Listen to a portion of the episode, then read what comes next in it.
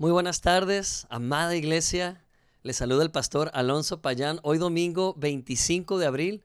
Muy, muy contento de poder compartir este espacio con todos ustedes. Ya no habíamos tenido reuniones en línea, ya todas son regularmente presenciales y así será en en, el futuro. Estaremos reuniéndonos seguido presencialmente, pero siempre es bueno también tener la oportunidad de compartir mediante este formato, llegar a muchísimos hogares en el mundo, sobre todo en Latinoamérica. Y quiero aprovechar para saludar a nuestros amigos, hermanos que se conectan en Chile, en Argentina, en El Salvador, en Guatemala, en Cuba y en muchísimos otros lugares de América Latina y España. Somos muy bendecidos como iglesia de poder compartir la semilla del Evangelio y saber que llega a lugares distantes y todo esto para la gloria de Dios. Así que bienvenida iglesia. Eh, te invito a que el día de hoy eh, hagas una oración conmigo y dispongas tu corazón a lo que Dios quiere hablar a tu mente y a todo tu ser. Amén. Padre, gracias te damos en esta tarde porque donde hay dos o tres congregados en tu nombre, ahí estás tú en medio de ellos. Qué emocionante es saber que no importa, Señor, en dónde nos encontremos geográficamente el día de hoy, pero tu Espíritu Santo nos mantiene unidos. Estamos unidos como el cuerpo de Cristo que somos, siendo Cristo la cabeza, quien nos guía, nuestro líder, el buen pastor. Así que Padre, gracias porque tú vas a hablar al corazón de cada persona que hoy se conecta mediante esta transmisión o quienes van a escuchar la grabación de esta transmisión. Así que gracias Padre porque hoy podemos declarar el día agradable, el año agradable. Hoy podemos declarar salvación, sanidad, milagros en el nombre poderoso de Cristo Jesús y nos disponemos, Señor, a abrir nuestro corazón como tierra fértil, creyendo que tu palabra será sembrada y dará fruto sobreabundante en el nombre precioso de Cristo Jesús. Amén, amén, amén. Gloria a Dios. Bueno, pues eh, quiero dar un par de anuncios antes de comenzar compartiendo la palabra de Dios.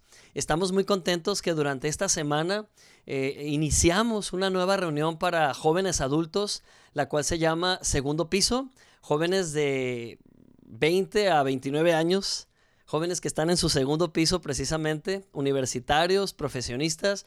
Tuvimos un excelente tiempo juntos. Eh, esta reunión sería quincenal, pero por iniciativa de los mismos jóvenes se llevará a cabo semanalmente. Esta próxima semana les vamos a esperar el día martes a las 8 de la noche. Y si alguien desea información de esta reunión, eh, para sus hijos o si hay aquí algún joven que ya está en su segundo piso, bueno, pues mande un mensajito y vamos a comunicarnos con él o con ella para dar pormenores, dar detalles y así pueda acompañarnos este próximo martes a la reunión del segundo piso. Y bueno, también eh, recordar a todos los hombres que el día de mañana, lunes, a las 8 de la noche, tenemos una cita en Café La Imperial. Aquí les esperamos, vamos a tener una reunión de hombres, el tema va a estar buenísimo. Eh, siempre los temas son prácticos y tienen que ver con nuestro liderazgo como hombres, como guías de nuestra casa. Así que les esperamos, hombres, eh, no se pierdan este tiempo en el cual serán grandemente edificados. Amén. Y bueno, otro anuncio más es que el próximo domingo, primer domingo de mayo, les esperamos presencialmente en el edificio 120 en punto de las 12 de mediodía. Ahí estaremos eh, juntos para alabar a Dios, para eh, edificarnos unos a otros y bueno, ya lo saben, tomen nota, pongan una alarma un día antes para que no lo olviden. Recuerden que cuando es reunión presencial necesitamos registrarnos en una liga. Si tú quieres tener esa liga para asistir, pídela por favor aquí en comentarios y con mucho gusto vamos a proporcionarte de esa liga eh, o vamos a tomar tus datos para que la liga te llegue mediante WhatsApp, ¿ok? Bueno, pues eh, quiero agradecer nuevamente, como cada domingo, a la iglesia por ser parte de la extensión del reino de Dios. Cada uno de nosotros da conforme ha sido bendecido. Nadie da por tristeza ni por necesidad, nadie da por conveniencia, nadie da por ningún motivo que no sea el mismo motivo eh, que Dios pone en nuestro corazón, que es engrandecer su reino y también dar de gracia de lo que de gracia hemos recibido. Así que quiero agradecer a todos los hermanos que durante la semana han estado contribuyendo. Eh, damos gracias a Dios que tenemos un espacio donde reunirnos cada domingo físicamente. Damos gracias a Dios también que tenemos una oficina funcional. Eh, pues con los servicios necesarios para poder eh, ayudar en cada actividad de la iglesia. Y bueno, vamos a disponer este momento para orar por nuestras finanzas y lo vamos a hacer no como una súplica porque ya fuimos bendecidos. La palabra de Dios nos recuerda que fuimos heredados. Así que quiero invitarte a que ores con un corazón agradecido y digas junto conmigo y junto con toda tu familia, Padre, gracias porque toda buena dádiva y todo don perfecto desciende de lo alto de manera sobreabundante en mi casa, sobre mi trabajo. Gracias por bendecir mis manos para poder trabajar. Gracias Señor por darme salud, por darme integridad, gracias por las oportunidades que abres frente a mis ojos, gracias por esas puertas abiertas. Sabemos que tu palabra está llena de promesas para el justo y hoy como justos que somos, como la iglesia de Cristo, como esa iglesia establecida en un nuevo pacto, hoy abrimos nuestro corazón para abrazar todas estas promesas, creerlas y validarlas, porque son una realidad. Como justos, damos gracias que nunca hace falta nada en nuestros hogares, sino que siempre hay sobreabundancia y esto para poder bendecir a quienes no tienen. Y también gracias porque como justos edificamos la iglesia. La iglesia somos nosotros. La iglesia no es un proyecto, la iglesia es un cuerpo vivo, el cuerpo de Cristo. Y qué bendición que cada miembro puede eh, dar señales de vida y puede empujar y puede eh, construir en conjunto y en armonía con el mismo cuerpo, Señor. Cada miembro es un miembro importante y gracias porque somos la iglesia. En el nombre precioso de Cristo Jesús. Amén, amén, amén. Ustedes pueden ver ahí la cuenta que aparece en pantalla. Esto es si desean durante la semana contribuir con sus diezmos y ofrendas. Es una enorme bendición hacerlo porque no lo hacemos con un motivo equivocado.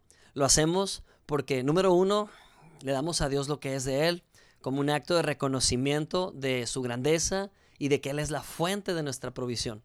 Y número dos, porque estamos totalmente agradecidos de que hemos sido ya bendecidos y heredados. Gloria a Dios. Amén. Amén, amén. Bueno, estamos listos para escribir, para tomar nota de lo que Dios quiere hablar a nuestros corazones a través de esta enseñanza. Bueno, pues gloria a Dios. He titulado a esta enseñanza Ten sueños y visiones. Lo que alcances a ver es el nombre, pero el complemento es Ten sueños y visiones. Lo que alcances a ver. ¿Por qué lo que alcances a ver? Creo que los seres humanos a veces tenemos una visión muy acotada cuando se trata de percibir lo que tenemos por delante y más en estos días que vivimos donde las distracciones están al orden del día, muchas veces no vemos más allá que nuestros propios intereses o no vemos mucho más allá eh, o no vemos lo que Dios quiere que veamos y nos limitamos en ver, nos limitamos en percibir. Y hoy no quiero hablar de percepción humana, no quiero hablar de agudeza visual precisamente, pero hoy quiero hablar de revelación, los ojos de tu corazón siendo alumbrados para ver lo que Dios ve. Hoy quiero hablar de tener sueños y tener visiones, de ver lo que Dios ve, de dimensionar lo que Dios está dimensionando. Porque simplemente como seres humanos fallamos en ver más allá. No tenemos ni idea de lo que va a suceder en el futuro, pero Dios tiene planes, Dios tiene una agenda. Me encanta decir esta frase, que Dios tiene una agenda precisa para su iglesia y tú puedes participar de lo que Dios ve. Tú puedes creer que hoy Dios te puede dar una visión. Hoy Dios puede despertar un nuevo sueño en tu vida. La palabra de Dios nos da muchas promesas para el justo en las cuales se nos deja bien en claro que el justo no vive a ciegas, el justo no vive eh, sin entendimiento o entenebrecido, pero por lo contrario, el justo vive reinando porque su camino está iluminado. La palabra de Dios es luz en su vida. Amén. Pero hoy vamos a creer que Dios va a abrir y alumbrar los ojos de nuestro entendimiento, es decir, los ojos del corazón, más allá que los ojos físicos. Amén. Si yo te pregunto, ¿cómo está la situación? De la abundancia de nuestro corazón hablará nuestra boca. Habrá quienes digan, no, pues está difícil la situación, ¿ok? Es válido si se está refiriendo a lo que sus ojos humanos ven. Alguien más nos podría decir, bueno, pues eh, vamos a lograr cosas juntos, pero no será fácil, ¿ok? Es otra percepción. Pero si hoy dejas que el Espíritu Santo alumbre los ojos de tu corazón, tú vas a decir lo que Dios dice y tú vas a decir lo que Dios ve, porque vas a ver lo que Dios ve. La palabra de Dios nos da un panorama diferente para estos días. Creo en mi corazón que en este tiempo Dios está manifestando en cada vida, en cada corazón, Dios está manifestando en cada familia de nuestra iglesia, de las iglesias de Cristo. Y sabes, es un tiempo en el que Dios quiere revelar su gloria y revelar su gracia. Dios está usando a sus hijos para que su gracia llegue a más personas. Tú, que me estás escuchando detrás de esa pantalla, tú eres una extensión de Dios. Amén. ¿Puedes repetir esta frase? Yo soy una extensión de Dios. Amén. Eres una extensión de Dios porque en este tiempo de necesidad que estamos viviendo, eres los brazos de Dios para ir a abrazar al necesitado o, abrazar al, al desesperado. Eres las manos de Dios para bendecir al que está en extrema necesidad. Eres los pies de Dios que van a la necesidad también. Como eres parte del cuerpo de Cristo, Dios usa tu vida como esa extensión de su gracia. Amén. Pero qué importante es que no obedezcamos a nuestros sentimientos meramente o a nuestras corazonadas meramente, sino que obedezcamos a la cabeza del cuerpo que es Cristo. Amén. Cuando una persona tiene movimientos involuntarios en su cuerpo, es que algo anda mal en la conexión con la cabeza.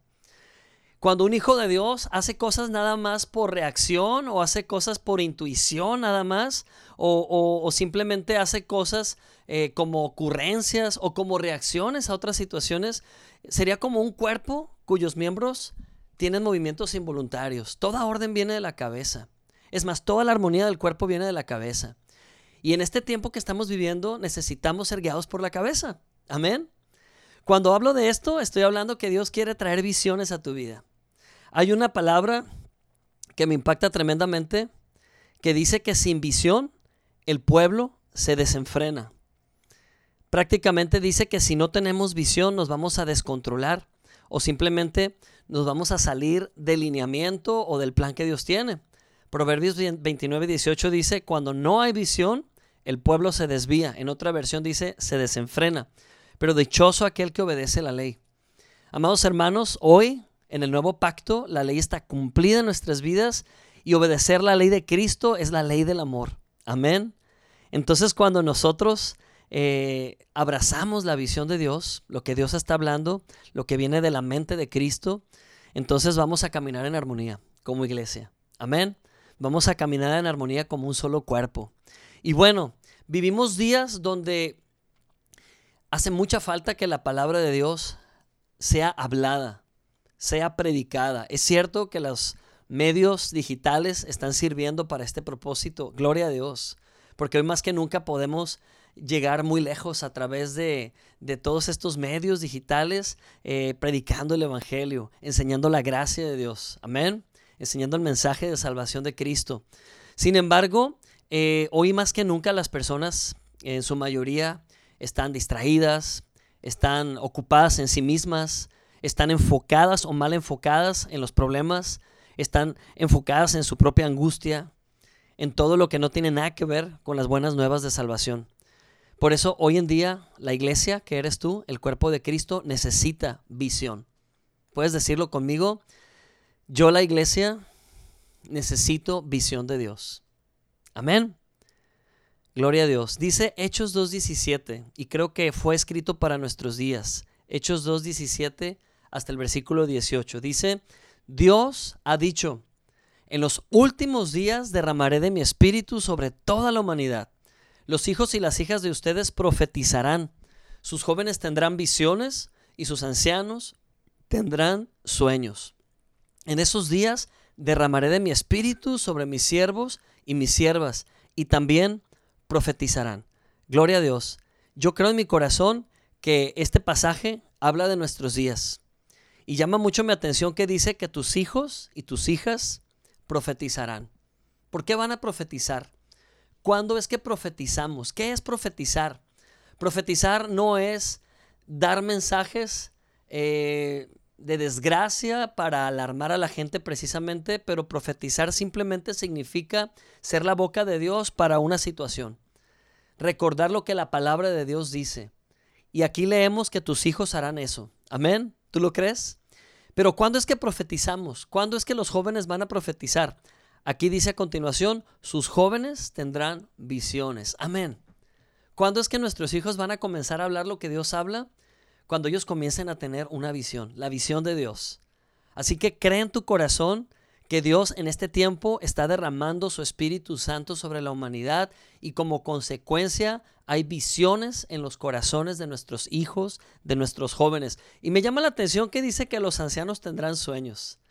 Compartía con mi hijo este texto y, le decía que los jóvenes van a recibir visiones porque una visión necesita de una vida dispuesta. Y qué bendición es que Dios escoge a los jóvenes para imprimir visiones y que ellos estén dispuestos a llevar esa visión impresa en su vida misma. Cuando yo era muy joven, cuando tenía 16 años más o menos, recibí una visión clara de lo que Dios quería hacer con mi vida. No ha habido día desde entonces que no esté consciente de esa visión. Esa visión quedó plasmada, impresa en mi corazón.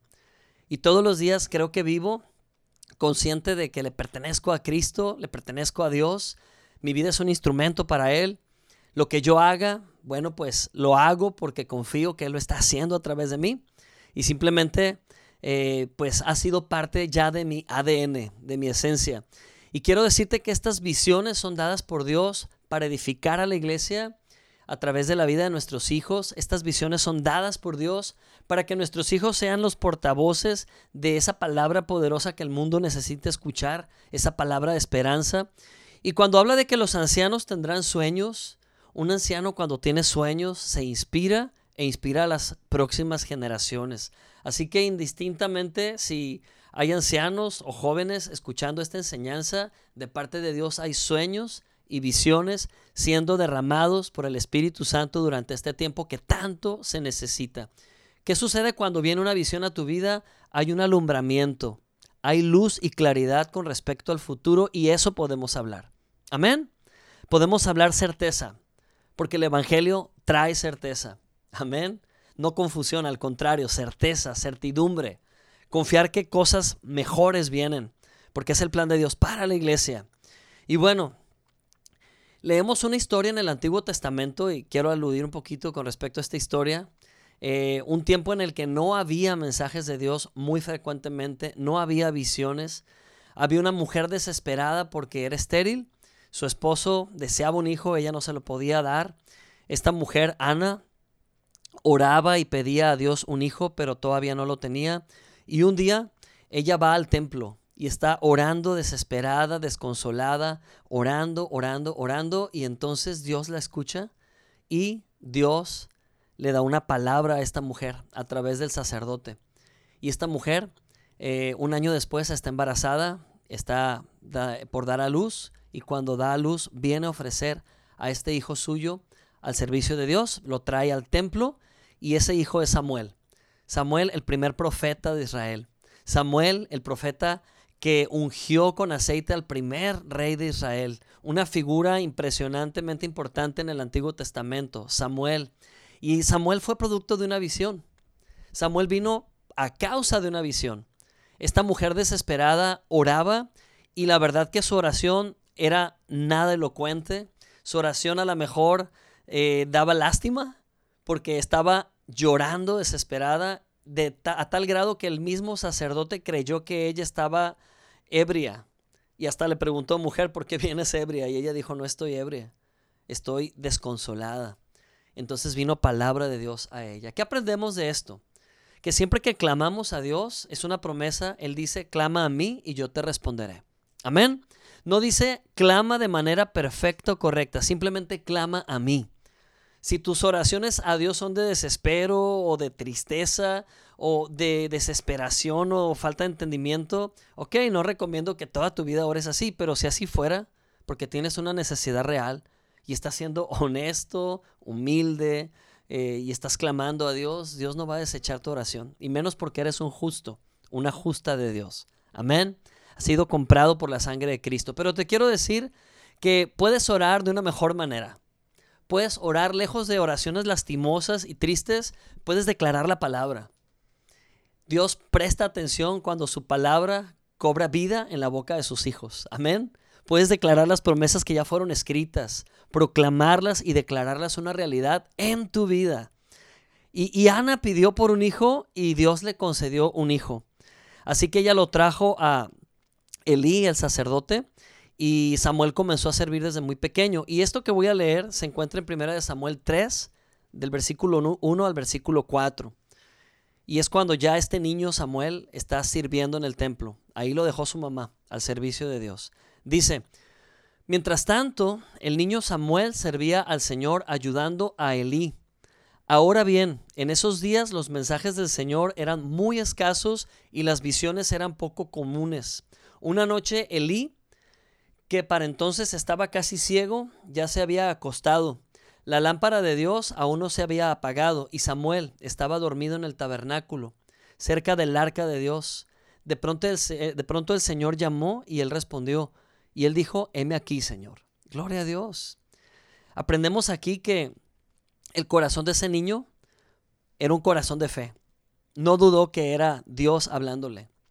Y Dios eh, prácticamente usó la vida de Samuel como con poca gente en el Antiguo Testamento hizo y la vida de Samuel fue una vida de visiones, pues era un profeta y siempre estaba viendo visiones de parte de Dios y compartiéndolas al pueblo de Dios. La pregunta es, ¿da visiones Dios hoy en día? Lo leímos en Hechos 2.17 como una promesa. Derramaré de mi espíritu y le voy a dar visiones a los jóvenes. Voy a dar palabra profética a sus hijos. Así que en estos días, a lo mejor la palabra puede ser escasa para el mundo, pero en la iglesia la palabra de Dios abunda. y tú eres la iglesia. Así que déjate usar por Dios, recibe revelación de Dios y deja que la palabra abunde en tu vida para que pueda bendecir a mucha gente alrededor. ¿Cómo tener visión de Dios para nuestra vida?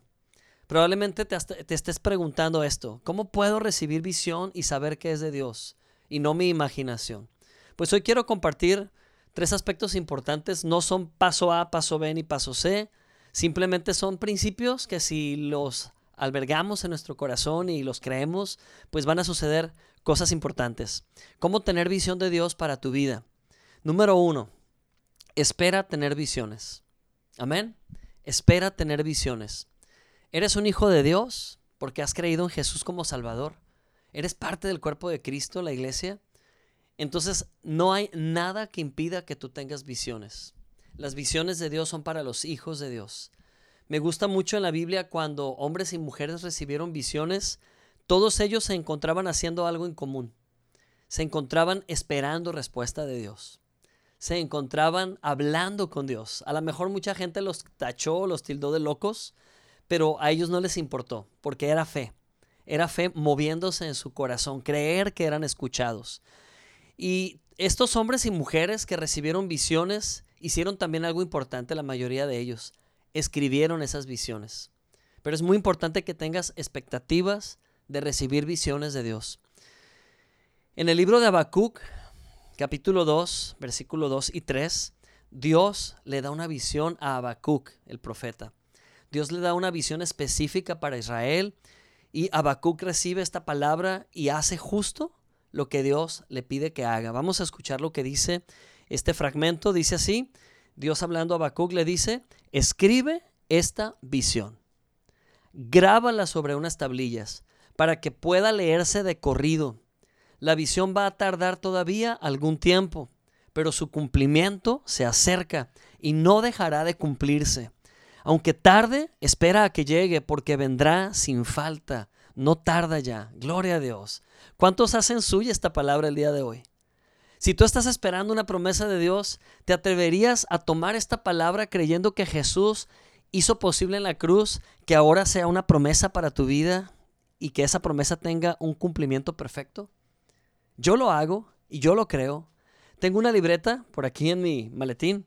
Tengo una libreta que utilizo todos los días y cada día escribo las visiones, los planes que Dios me muestra, eh, lo que Él pone en mi mente, en mi corazón. Muchas veces lo que escribo es parte de la predicación que voy a compartir al domingo siguiente. En otras ocasiones escribo visiones de lo que creo Dios quiere hacer en y a través de mi vida, o lo que Él quiere hacer en la iglesia. Y sabes, ha sido muy importante para mí escribir la visión.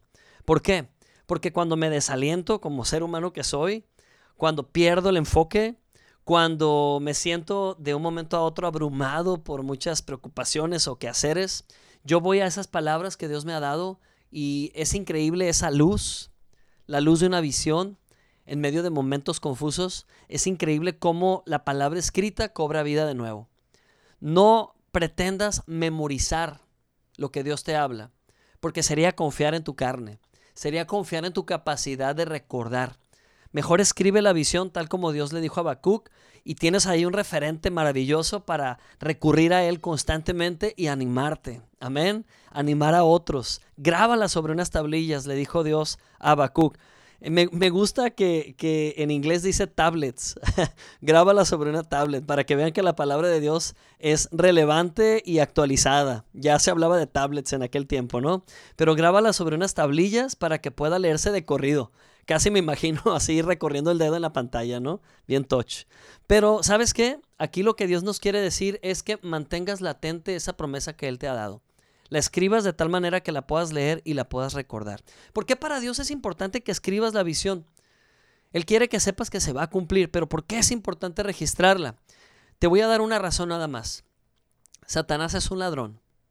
De hecho, a eso vino, a robar, a matar y destruir contrario a lo que Cristo vino, que fue a dar vida y vida en abundancia.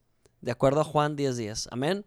Entonces, si la misión del enemigo es robar, quiero decirte que el enemigo no va a robar cosas insignificantes. El enemigo no va a robar cosas con poco valor. Regularmente lo que él quiere robar del creyente es lo que tiene gran valor. Si Dios te ha dado una palabra de vida, Él la quiere robar. De hecho, si tú vas el domingo y escuchas la palabra de Dios y sales gozoso con esa palabra, él va a tratar de robar eso que fue sembrado en tu corazón. Escríbelo, créelo.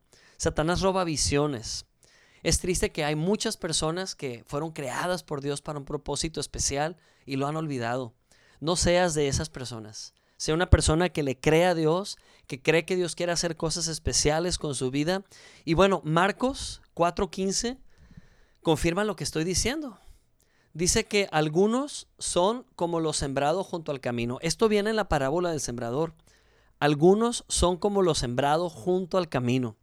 En ellos se siembra la palabra, pero enseguida, después de oírla, viene Satanás y les arrebata la palabra sembrada en su corazón. ¿Por qué Jesús dijo esto? Porque es una realidad en el ser humano. El ser humano es tierra, terreno para recibir semillas. todos somos terreno para, para que en nosotros se siembre una palabra. Y como terrenos que somos, no todos reaccionamos igual. En este caso habla de este tipo de terreno, personas que reciben la palabra y luego Satanás viene y la arrebata, la roba, se la lleva. No lo permitas, escríbelo, porque no te va a poder robar lo que está escrito. Por eso Jesús venció al enemigo en el desierto diciendo tres veces, escrito está, escrito está, escrito está. Cree la palabra escrita. Porque la palabra escrita, lo que Dios registró, lo registró para siempre. Y siempre puedes recurrir a la Biblia, a la palabra y recordar grandes y poderosas promesas. Amén. Número dos, mantente alerta a lo que recibes al orar. Estamos hablando de cómo podemos tener visión de Dios para nuestras vidas. Ok, mantente alerta a lo que recibes al orar. Amén. Cuando oras, más que orar tus ideas, más que orar tus sentimientos, más que orar perfectas descripciones del entorno, siendo bien realistas, mejor ora la palabra. Amén. Ora la palabra, porque al orar la palabra lo que estás haciendo es sembrarla, sembrarla en tu corazón. Y créeme que va a dar fruto abundante, tarde o temprano.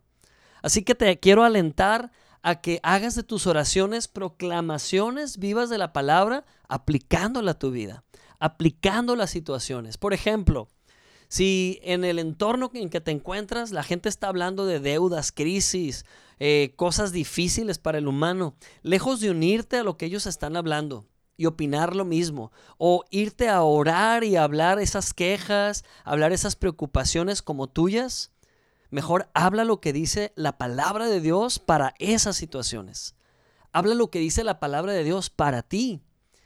Mi Dios pues suplirá todo lo que me falte conforme a sus riquezas en gloria en Cristo Jesús. Por ejemplo, o puedes orar diciendo, bienes y riquezas hay en la casa del justo.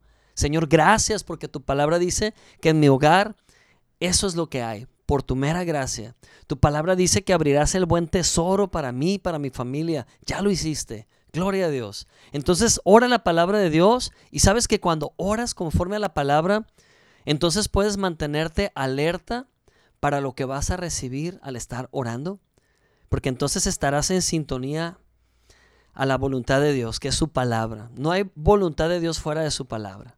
No habrá una nueva voluntad diferente a la palabra de Dios. Hay una perfecta congruencia, así ha sido por generaciones y así seguirá siendo. Cuando nosotros oramos la palabra, ¿sabes qué está sucediendo? Estamos invitando a Dios a cooperar en nuestras vidas, aunque en realidad más bien Dios nos está invitando a nosotros a cooperar en su reino, a cooperar con Él. Él podría hacerlo solo, pero por alguna razón decide invitarte, hacerte parte, para que le conozcas, para que crezcas en entendimiento, para que experimentes su grandeza. Así que ora la palabra y al hacerlo mantente alerta a la respuesta que Dios te va a dar. Ten imágenes de fe. Ten imágenes claras de fe. Por ejemplo, si estás orando por provisión, eh, imagina lo que dice la palabra. Cuando digo imagina es, dale forma a lo que dice la palabra. A veces usamos nuestra mente para imaginar cosas feas como accidentes o uno de nuestros hijos sale a la calle y nos imaginamos lo peor porque no llega o siempre estamos haciendo imágenes tan negativas y nos morimos de miedo, nos llenamos de angustia y temor. ¿Por qué mejor no usar la mente que Dios nos dio para imaginar la palabra? No estoy hablando de visualización, estoy hablando simplemente de utilizar esta herramienta llamada cerebro y ver las cosas que no son como si fueran. Eso es fe. Amén ver las cosas que aún no son como si fueran. La certeza de lo que esperamos, dice la palabra en Hebreos 11.1.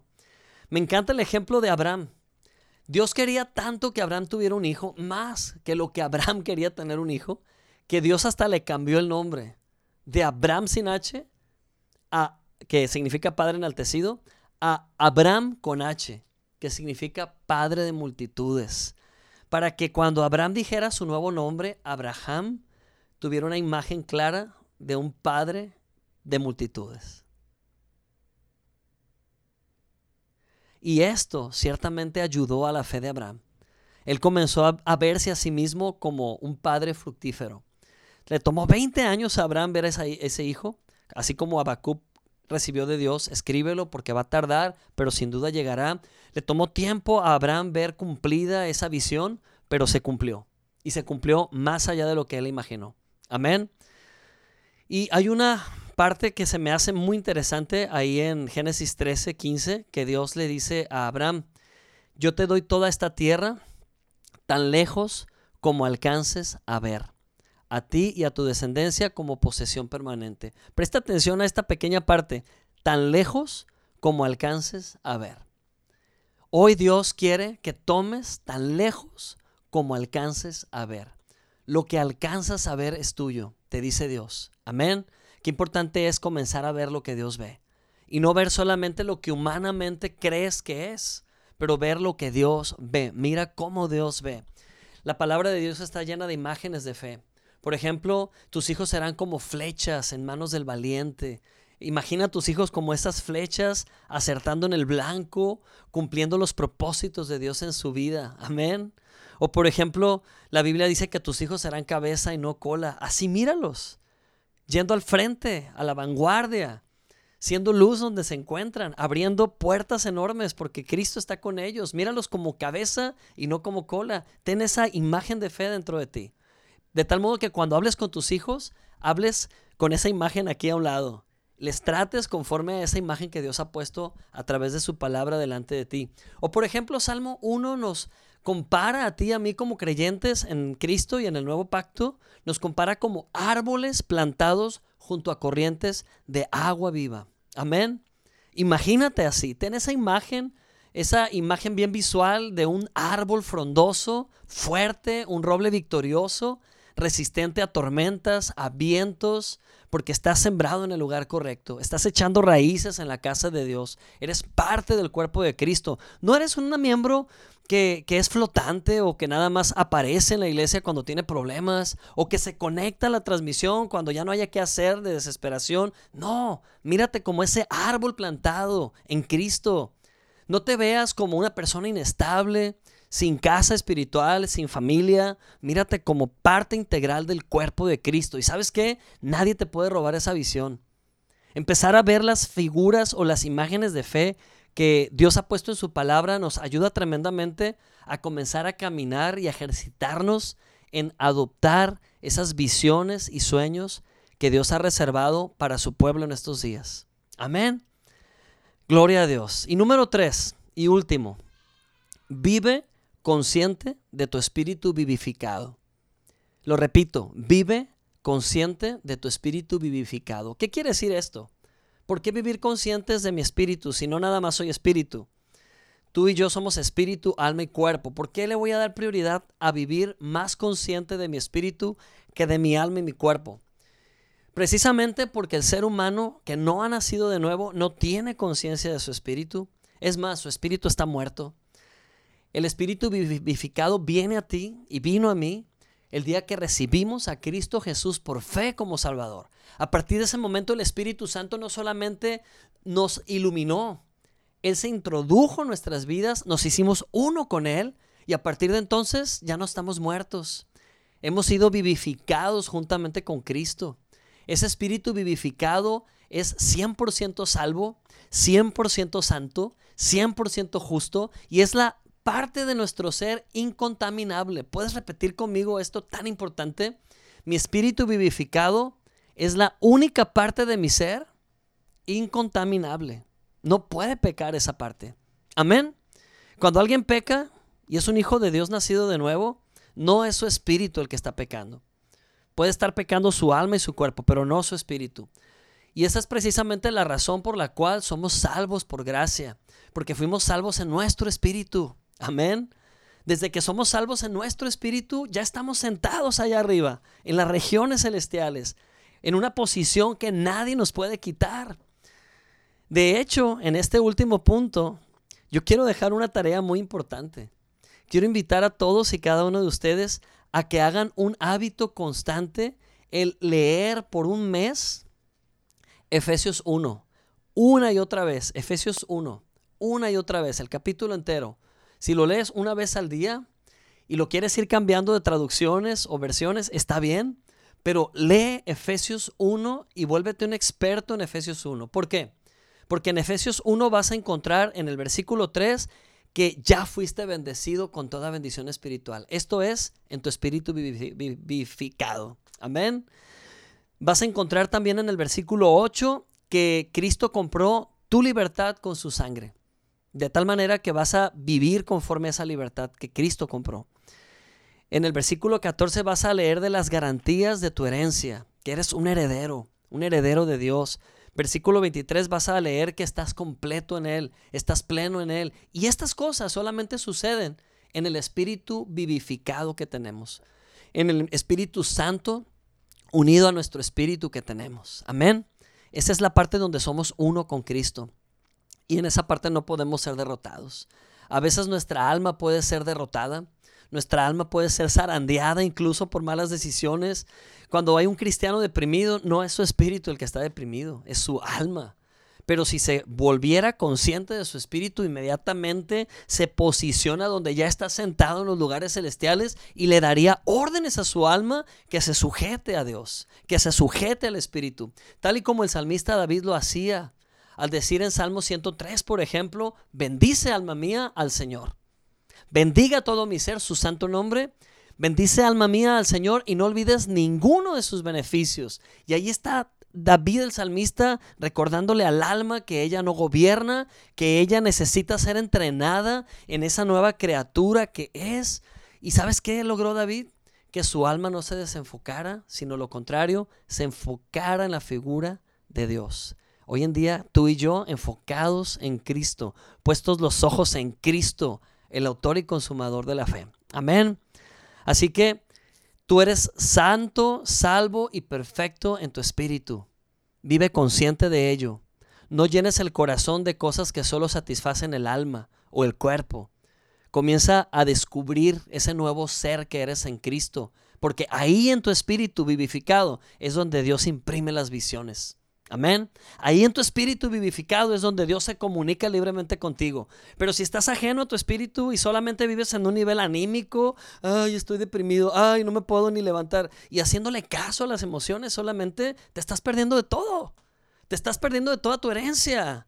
O si vives solo en función de lo que se palpa, lo físico, lo que tu cuerpo quiere, te estás perdiendo de toda tu identidad. Qué triste que mueras y no hayas disfrutado de una vida sobreabundante en la tierra por estar tan anclado al alma y al cuerpo. Cuando el día de hoy puedes comenzar a vivir una vida victoriosa por estar conectado y consciente a ese ser espiritual perfecto y salvo que eres en Cristo Jesús. Así que este es un llamado a que el día de hoy te levantes y te convenzas que eres victorioso en Cristo. Y Efesios 1.17 nos dice, Pablo le dice a los hermanos de Éfeso, les dice, le pido a Dios, el glorioso Padre de nuestro Señor Jesucristo, que les dé sabiduría espiritual y percepción para que crezcan en el conocimiento de Dios y pido que les inunde de luz el corazón. Repite esto. Pido que les inunde de luz el corazón. ¿Para qué? Para que puedan entender la esperanza segura que Él les ha dado. Ajá. Y a los que llamó Amén. Es decir, su pueblo santo, quienes son su rica y gloriosa herencia. Qué hermosa palabra está contenida en Efesios 1. Por eso te quiero animar, amada iglesia, a que durante todo un mes estés leyendo todos los días Efesios 1, subraya, escribe notas. Dios te va a revelar tanto a través de este capítulo tan maravilloso y, y empezar a adoptar y a creer en esa posición que ya te fue dada por gracia. Gloria a Dios. Amada iglesia, no quiero terminar esta transmisión sin antes hacer una oración junto contigo. Yo no sé si es la primera vez que alguno de ustedes se ha conectado porque alguna persona les compartió esta liga para escuchar esta palabra. Quiero decirte que no es la casualidad si hoy por primera ocasión escuchas el Evangelio. Quiero decirte que Dios tiene planes gloriosos para tu vida y, quiero hacer esta oración para que tú invites a Jesucristo a vivir en tu corazón. ¿Qué pasa cuando invitas a Jesús a vivir dentro de ti? Comienza una vida nueva, comienza una vida abundante, comienzas un despertar a ese nuevo ser que Dios creó, comienzas un, una nueva, un nuevo caminar con Dios. Jesús entra a tu corazón y te da vida nueva, abundante y sobrenatural. Amén. Así que ora conmigo. Si tú eres esa persona y recibes este llamado, Jesús está tocando la puerta de tu corazón. Repite esta oración y hazlo con fe. Di conmigo, gracias Jesús por haber entregado tu vida a mi favor. Hoy recibo este regalo que tú ya pagaste, llamado salvación, vida eterna, que incluye perdón de pecados, que incluye adopción como hijo. Hoy recibo ese regalo, que es por fe y es por tu gracia. Gracias Dios. Puedes decir, gracias Dios por llamarme hijo, por llamarme hija. Y gracias porque el día de hoy has escrito mi nombre en el libro de la vida. He quedado ahí registrado para siempre. Y tu palabra no miente. En este momento el Espíritu Santo te está dando una visión de quién eres en Cristo amada persona que hoy ha recibido a Jesús. Mírate como ese bebé sano, nacido de nuevo, libre de un historial delictivo, un historial sucio, un historial de pecado. El día de hoy Dios te limpia y hace todas las cosas nuevas en ti y a través de ti. Gloria a Dios. Gracias por estas personas, Señor, que hoy han entregado su corazón a Cristo. Pero ahora quiero hacer una segunda oración. Si tú te congregas, te has congregado por mucho tiempo, pero te has sentido estancada, estancado. Ni siquiera sabes que sigue, te sientes desalentada, desalentado, incierto hacia el futuro, pues no tienes que vivir así. En este momento quiero invitarte igualmente a orar junto conmigo y a creerle a Dios. Haz esta oración creyéndolo en tu corazón. Di conmigo, gracias Dios, porque hoy puedo creer por fe que tú alumbras los ojos de mi entendimiento. Tú inundas de luz mi corazón. Y de esta manera, Señor, puedo entender la esperanza segura que me has dado. Puedo entender, Señor, las gloriosas riquezas de tu gracia que me han sido dadas. Y en este momento por fe recibo la visión clara de quién soy yo para ti. Recibo esa clara imagen que me confirma que soy un amado hijo de Dios, heredero de Dios, coheredero con Cristo. Tu palabra dice que estoy sentado en el trono junto contigo, junto a Cristo. Así me veo hoy. Puedes decir gracias Dios por recordarme estas cosas y por darle visión a mi vida. Gracias Señor porque hay visión en tu palabra, hay visión en la iglesia. De esta manera no tenemos que desenfrenarnos ni desviarnos, pero podemos caminar seguros porque tú eres el buen pastor y cuidas de tus ovejas y sabes llevarlas a lugares de delicados pastos, a aguas de reposo. Gracias Dios, en el nombre precioso de Cristo Jesús. Amén, gloria a Dios, amén. Amada iglesia, qué gusto el poder haber estado conectados el día de hoy. Recuerden, el próximo domingo eh, tenemos domingo presencial en el edificio 120. Con toda confianza puedes pedir información aquí en comentarios. Y, y bueno, de nueva cuenta, eh, aparecen aquí los datos, la información que ustedes necesitan. Eh, si en esta semana quieren ser parte de la extensión del reino de Dios a través de el dar, lo pueden hacer con gozo, con libertad.